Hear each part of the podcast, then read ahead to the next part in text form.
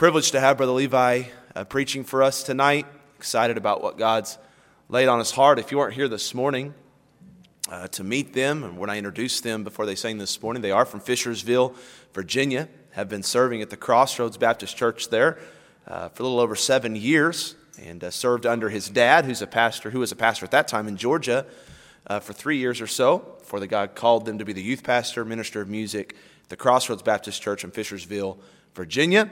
And uh, God seems to be closing the door on, on his time of ministry there. And that's how we got connected in 2018 uh, when I was preaching a youth conference in Charlotte, North Carolina, actually, that he took his youth group to. And he came and introduced himself to me after I preached a message. And God just kind of knit our hearts in that five minute discussion. And in the back of my mind, I said, I'm going to keep their name uh, in my back pocket. You never know.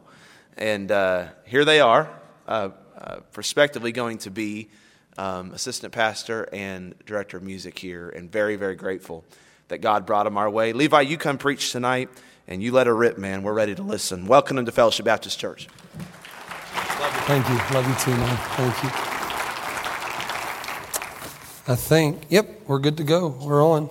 And um, thank you so much for being so insanely gracious um, to my family. And our kids aren't here with us, but you can't have serious conversations, a lot of which we have had this weekend with a bunch of kids running around everywhere. So hopefully, next time we're back in town, uh, which looks like it's going to be the case, uh, our kids will be with us.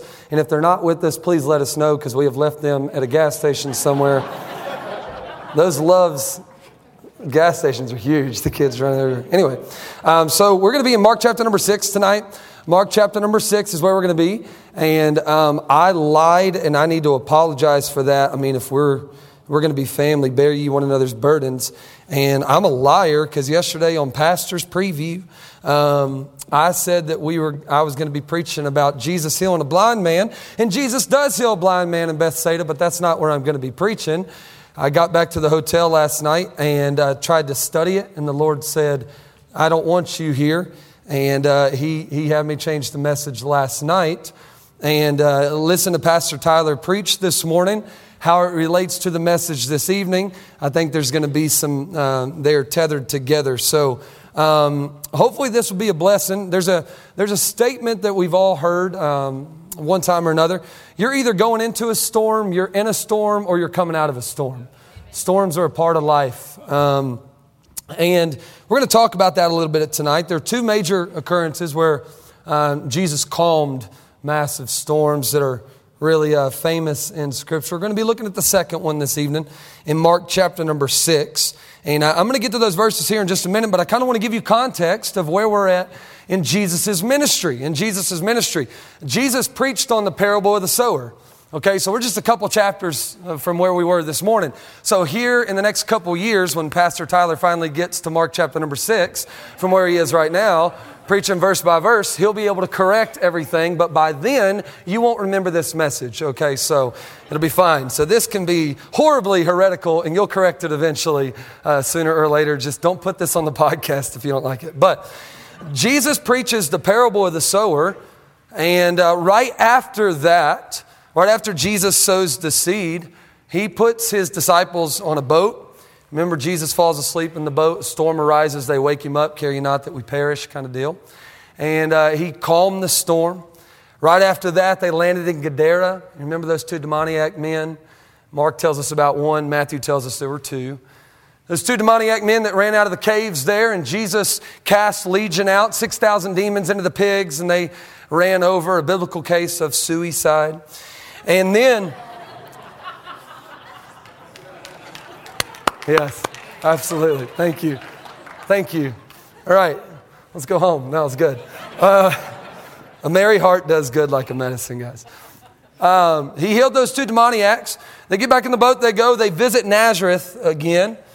And uh, from Nazareth, he sends his disciples on a missionary journey. Jesus goes to do miracles in villages and things, and his disciples go on a missionary journey. They come back together, and right when they come back together, they hear the news that John the Baptist has been beheaded. And Jesus, in his shepherding way, knew that he needed to get his guys aside to take a rest, a little sabbatical, if you will. So Jesus tried to But as they got in a boat and they were staying close to the coast, the Bible tells us that crowds from the villages started following and noticing that Jesus and his disciples were, were on the coast. And just like Pastor Tyler said, there were a lot of superficial people, a lot of people saying, Show us a sign, signs and wonder type people, just coming to get their bellies filled and their ailments healed and things like that. And so that all culminates for the feeding of the 5,000. And Jesus, right there on that mountainside, there's over 5,000 people that he feeds. And it was at that time that people really started, really, okay, there's something about this guy, even to the point where they wanted to make him king. They said, This is the Old Testament prophet. And Jesus said, I'm not come to be king yet. Uh, this time around, I've come to be the Christ and the Messiah. So he knew that, oh, they were, they were so close, but they're just not getting it yet. So he rushed his disciples down the mountain because the people were kind of getting up in arms. They wanted to make him king. This is the prophet of the Old Testament. And so he put his disciples in a boat and he sent them and said, I'll meet you in Bethsaida. Bethsaida is right on the top of the Sea of Galilee, right by Capernaum, where Jesus' headquarters were. Uh, he sends them over to Bethsaida. He said, I'll meet you over there. And Jesus went into a mountain to pray. This is the passage of scripture that we're in tonight is an insanely critical time in the ministry of Jesus. I'll tell you why. Jesus' ministry pinnacled at the feeding of the 5,000. The feeding of the 5,000, I mean, his, his numbers, his ratings were sky high. But the very next day, after feeding the 5,000, he fed the 5,000. Let's just say he fed the 5,000 on Tuesday evening. Well, on Wednesday afternoon, he would get up and preach the message there in Capernaum that I am the bread of life, the communion message, and in John 6 66, everybody but the 12 disciples left. So the feeding of the 5,000 on Tuesday, Jesus' ministry, whoa, way up here. And then by the very next day, he was bottomed out in his ministry, at the lowest point of fame in his ministry. In between that high point and that low point, there is a storm. Say that again. Between the high points and the low points, there was a storm. The storm that we're talking about tonight takes place between that pinnacle and that bottoming out. It's not the first storm where he woke up. That happened a couple chapters ago. And honestly, it's kind of surprising how the guys acted in this passage because Jesus just uh, a few short days, weeks prior, had already calmed a storm. Uh, let me say this about storms before we begin. That's going to be the theme that we're talking about tonight. A storm, the definition of a storm is a violent disturbance of the atmosphere. To move angrily or forcefully in a specified direction. So, how does this apply to us? When we say, we throw it around a lot, man, I'm just going through a storm. What are you actually saying? Man, I'm going through a severe disturbance in my life. Something has hit my life out of nowhere. It's a storm, and it's okay to call that a storm. Something that's taking you off guard, something that's knocking you around, something that you're having a real, a violent disturbance in your mind, body, soul, spirit, relationships, whatever it may be. So I want you to, in your mind tonight, if you would, allow the Holy Ghost to pinpoint where your storm is. Nobody's living a perfect life. I know Instagram says we are, but nobody's living a perfect life. Everybody's got something going on tonight. Every single person in this room has something, whether your spouse knows about it or not, whether your youth pastor knows about it or not, whether your pastor knows about it or not, whether you think God knows about it or not. Whether you are trying to face it or you're trying to ignore it, everybody's got some type of disturbance taking place. And God uses these disturbances to till up the ground of the seed that has been planted. Do y'all remember when Pastor Tyler said this morning? He said they would sow the seed and then they would till up the ground. Then they would make long their furrows. Then they would work it into the ground. You know what God uses a lot of times? After we read the word and it's sown into our heart through devotions, or we hear the word and it's sown into our hearts and spirits through preaching, you know what God uses?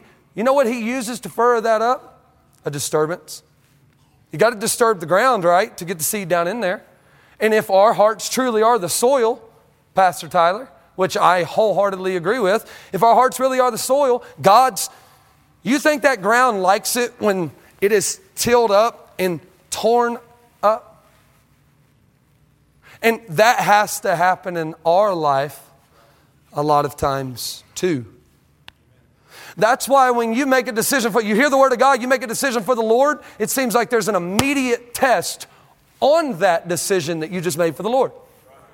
And then we're like, "Oh, I can't get over it." But I want you to think about something tonight. The storm is a good thing.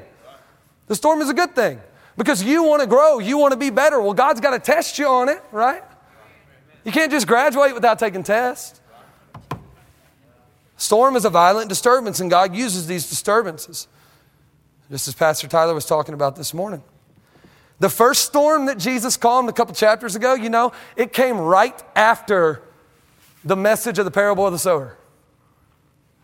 Preaching, seed sown, big storm. This second storm where we're going to be in tonight, you know when it comes after? Jesus preaching and teaching to all those people, the 5,000 on the side of the mountain. Seed sown, they heard the word storm. Uh, even notice with me, real quick, in Mark chapter number 6, verse number 52. You're, that's where you're at, Mark chapter 6, verse number 52. Look at this. God told me to preach this last night, and I didn't know what Pastor Tyler was going to preach on. For they considered not the miracle of the loaves, for their heart was hardened. You know why these boys had such a hard time with the storm? Because all those miracles that Jesus did in their life, all the blessings that Jesus did in their life, didn't do nothing for them. Their heart was hardened. And Jesus was using this storm to get them from that hard ground to that fescue heart. I think that's what you said this morning.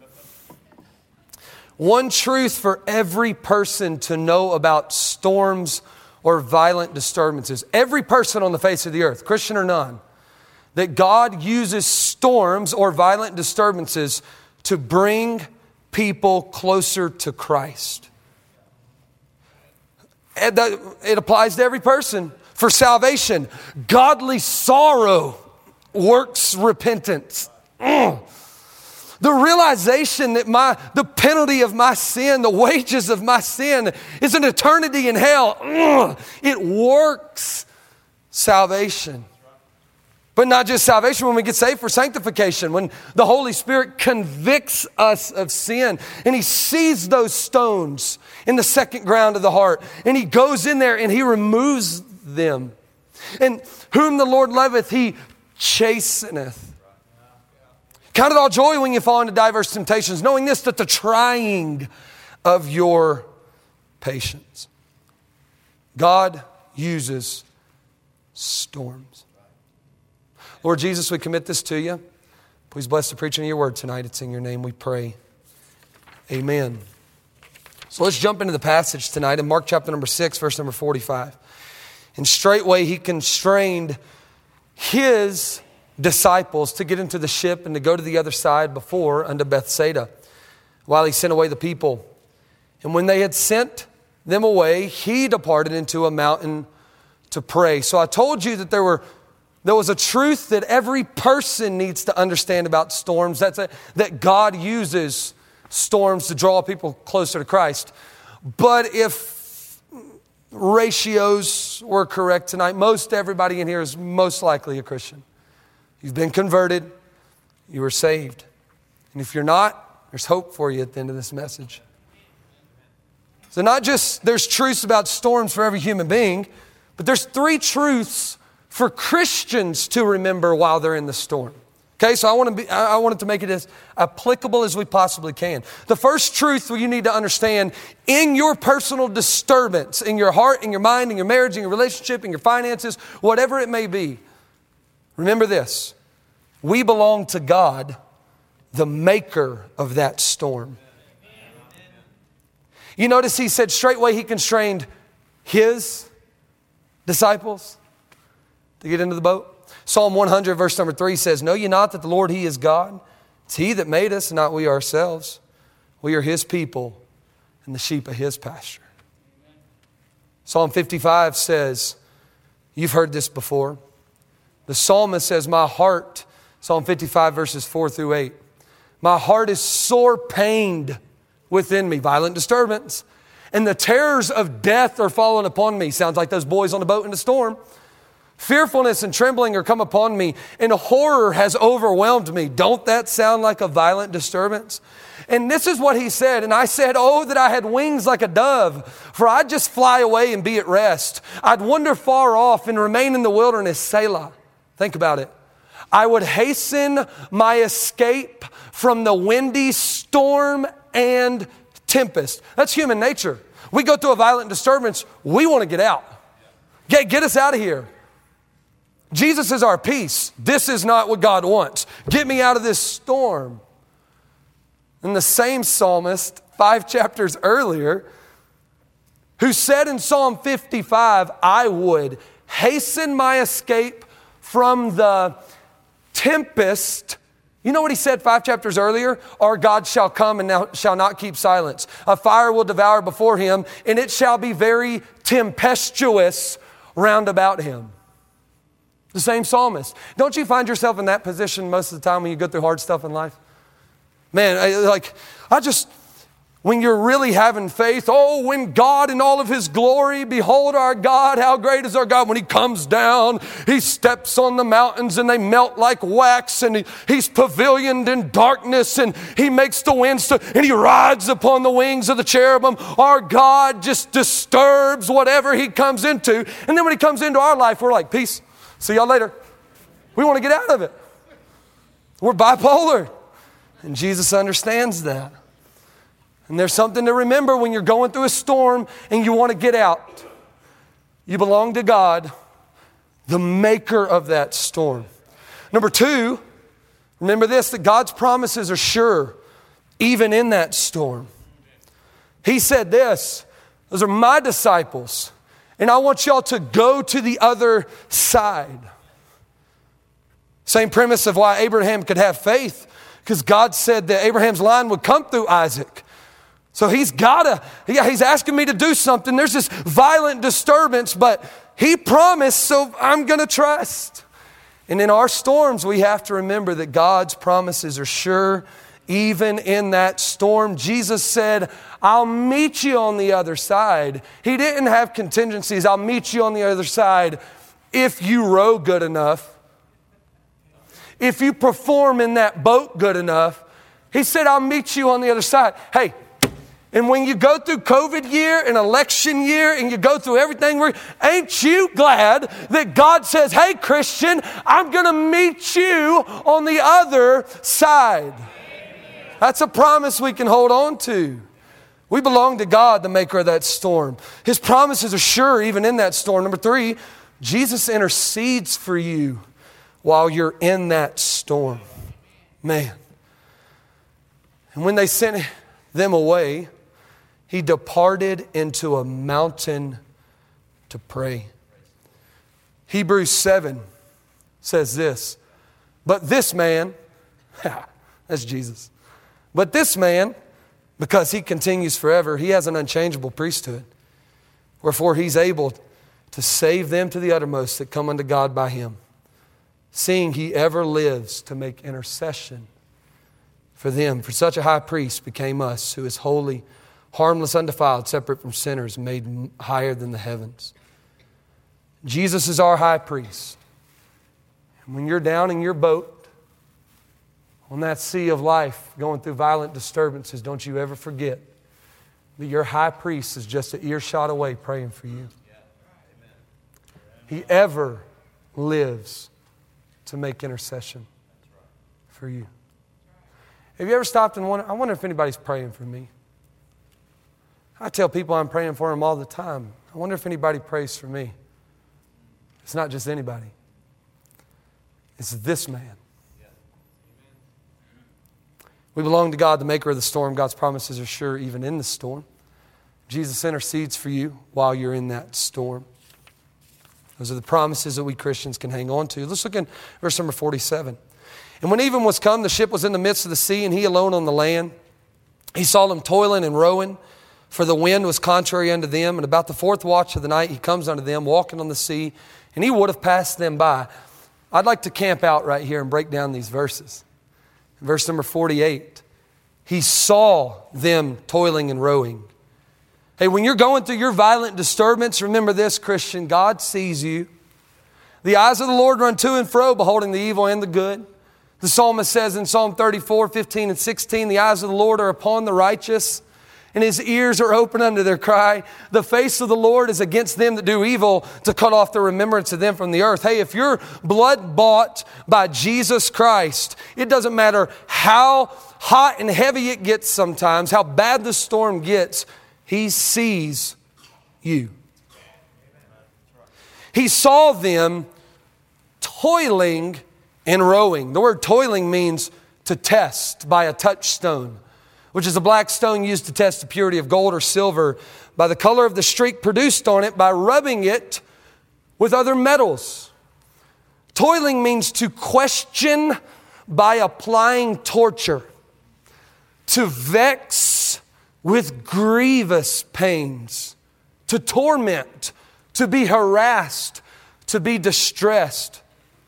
John 6, John's gospel account of this story of the storm, said that they had been rowing 25 to 30 furlongs, about three, a little over three miles. That's how long they had been working. Jesus watched, walked to them in the fourth watch of the night.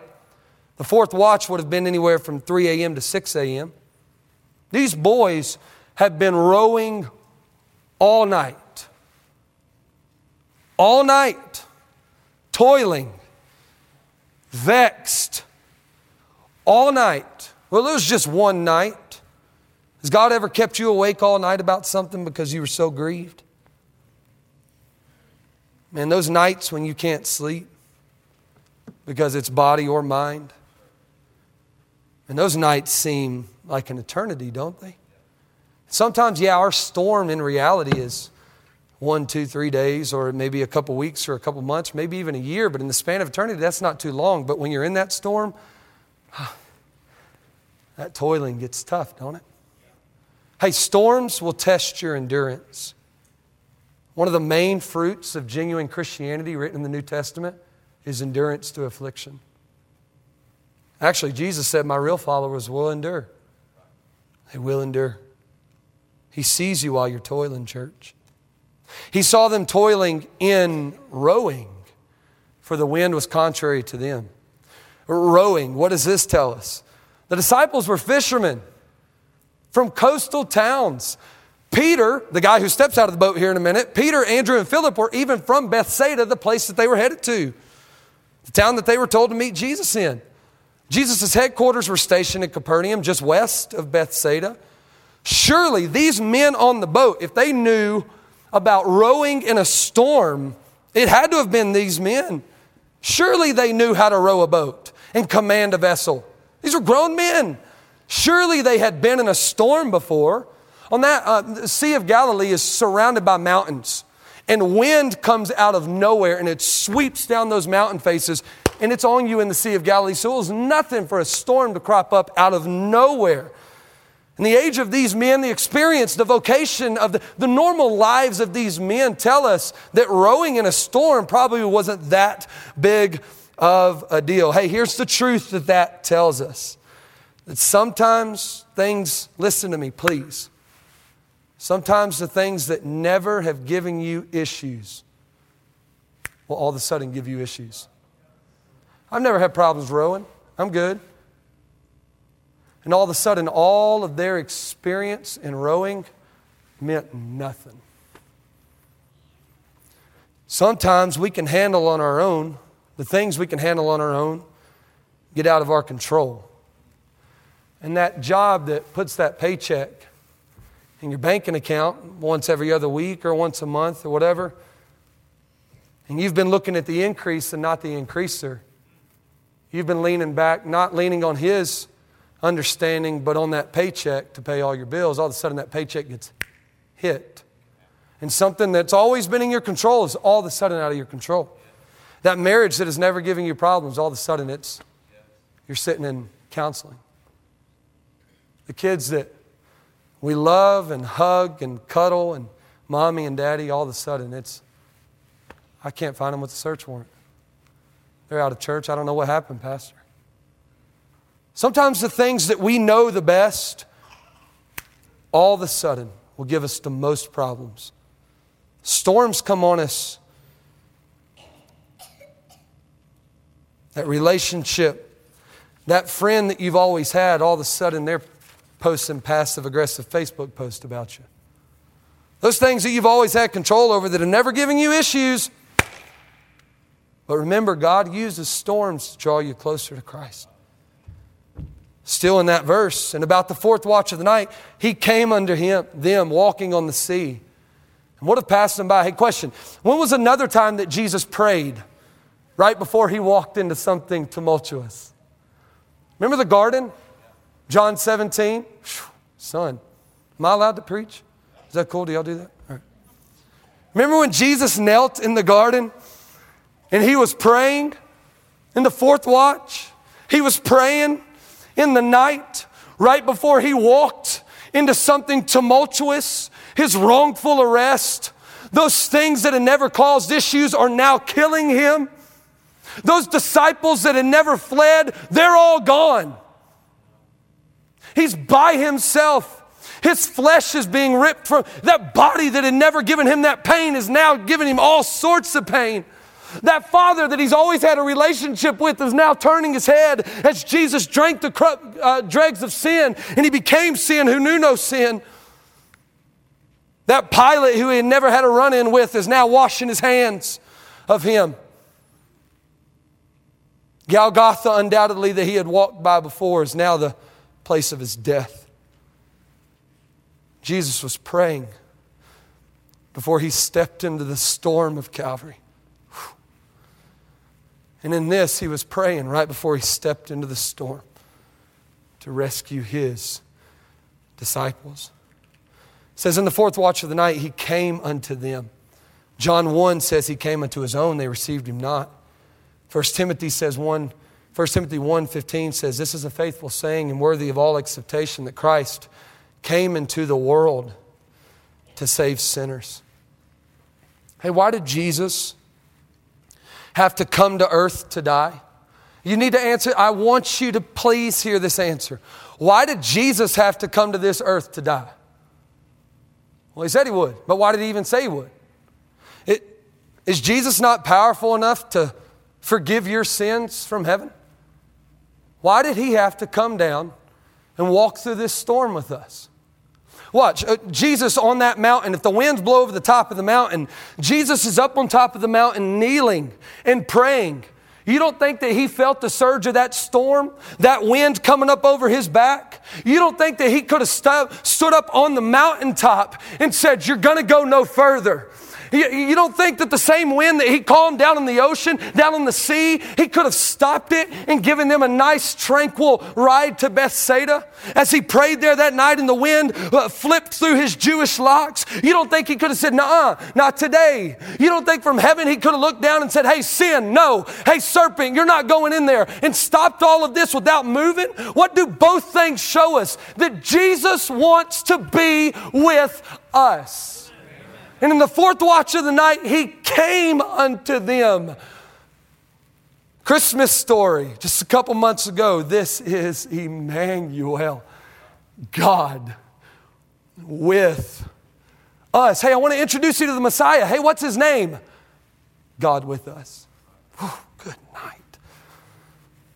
Jesus could calm our storm. But remember, God uses those storms to bring us closer to Christ in Christ closer to us. No wonder he said in Matthew chapter number 28 when his disciples stood there and the angel said, Why stand you here gazing up into heaven? And as they looked up and they saw the, the soles of Jesus' feet, Lo, I am with you always. Did you hear what I just said? The last thing that he said wasn't go build megachurches, go perform, Hey, go perfectly keep that law. Hey, go do. You know what he said? I'm still with you. Here's the comforter. If I don't go, I can't leave him with. God wants to be with us. But he walked out and he would have passed them by. Jesus is always on the move. When he called his disciples at the beginning of Mark, it says that he walked by them and straightway he walked. Jesus is always on the move. Mark 2, and as he passed by, he said, Follow me. Pastor Tyler, it wasn't one of these things. Hey, let's have a three day seminar of why you should follow me. This is what Jesus did. Follow me and I'll make you fishers of men. All right? If you don't want it, you can stay there, I guess. As he passed by, and straight, Jesus is all, Jesus is not stagnant. He's always on the move. Hey, God sent his son into the world to save sinners.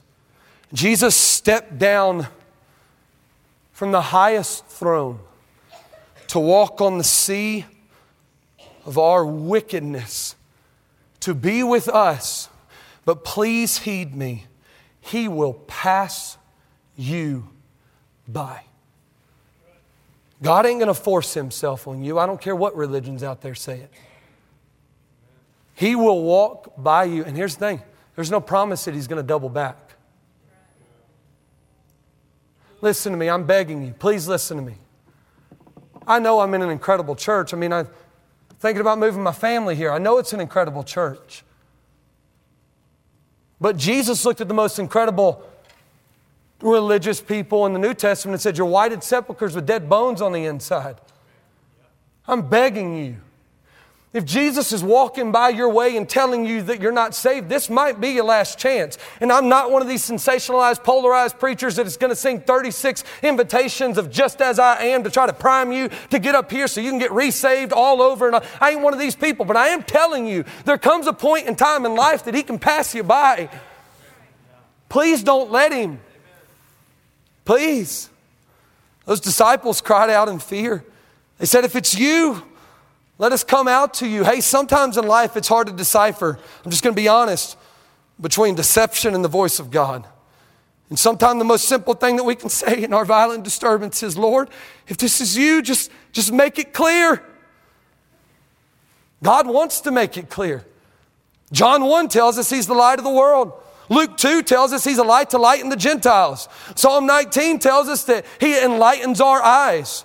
Psalm 119 tells us that His Word is a lamp unto our feet and a light unto our path. Acts chapter 9 tells us that He wants the scales off of our eyes. 1 Corinthians 13 says that we see through a glass darkly now, but one day it's going to be clear and we'll see Him face to face. Jesus, all the foreshadowing of the Old Testament was made clear by Jesus, the light of the world. Hey, He wants it to be clear why you're going through that storm. He's just waiting on you to step out, have faith, just, Lord.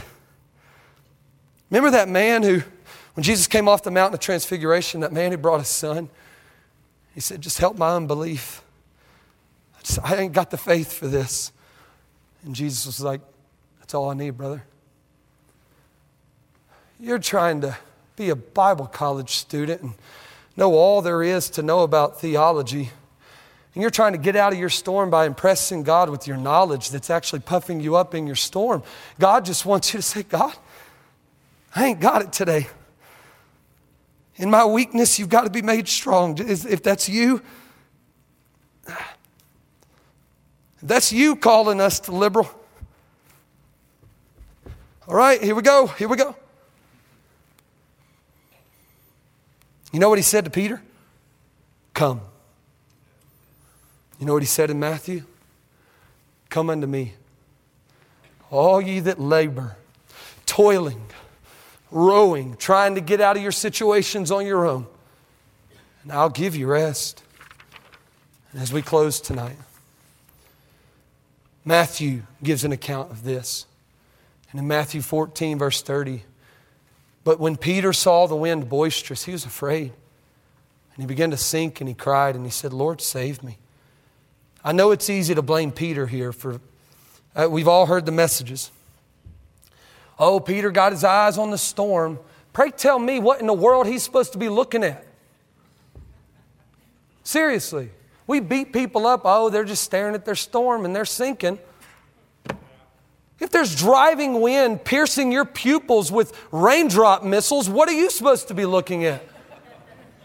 If, this, if you're in a violent storm, ignore the storm, it'll go away. Ignore the storm, go away. Look, look, it's not about what you're seeing in your storm, it's about what you're focusing on in your storm. God ain't concerned with you knowing that you've got a lot of problems. He's concerned if you're focusing on Christ in those problems. And immediately Jesus stretched forth his hand, called him. He said, Oh, you have little faith. Why did you doubt? Jesus had just fed 5,000 people, yet their faith was still small. And you know why? Because faith is not built in victory. Faith is built in the storm. Faith ain't built in the victory. Hey, faith isn't built on this Sunday morning because behold, our God took the roof off this place. That's not when our faith is built. Faith is built, Pastor, when you step behind that pulpit and there's hardly nobody here because of, for whatever reason. That's when, hey, we're going to continue to move forward. Hey, faith isn't when our churches are growing hand over fist in 2019. No, no, no, no. Faith is what we do during COVID 2020. That's faith. Faith ain't what we do when we got our favorite president in office. Sorry. Faith is, you know what I'm saying? Faith ain't when the bank account is full. Faith ain't when we're singing victory in Jesus. Faith is built in the storm. That's why it says, My brethren, count it all joy when you fall into diverse temptations. Peter was falling in to violent disturbances in his storm. He was succumbing to his storm. Hey, count it all joy when you fall into diverse temptations, knowing this, that the trying of your faith will work patience. So, hey, just let patience have her perfect work, that you may be perfect and entire, wanting nothing. And when they were coming to the ship, the wind ceased. And they were, that were in the ship came and worshiped him, saying, Of a truth, he is the Son of God. And John tells us, Then they willingly received him into the ship, and immediately the ship was at land. Storm was over, violent disturbance was over. They went from torturous work to immediate calm. That's what Jesus was offering those Pharisees. They just wouldn't listen. You don't have to work so torturously. I fulfilled the law. I, I am what you need.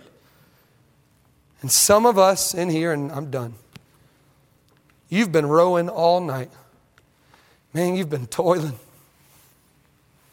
And it's hard.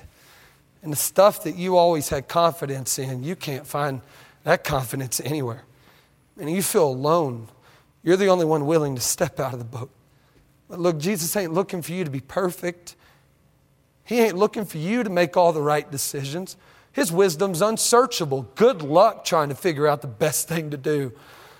He's not looking for you to be perfect or to perform or to impress. He's just, that's you. I'm coming. I realize that my storm is bringing me closer to you. And I want to build my faith because without that faith, it's impossible to please you. And when you get back close to Christ, because that's what the devil wants to do, use storms to draw you from him. When you get back close to Christ and hide in the covert of his wings and the pavilion of his word, you'll open up your eyes one day and you'll be on shore. Emmanuel, God with you. Let's pray.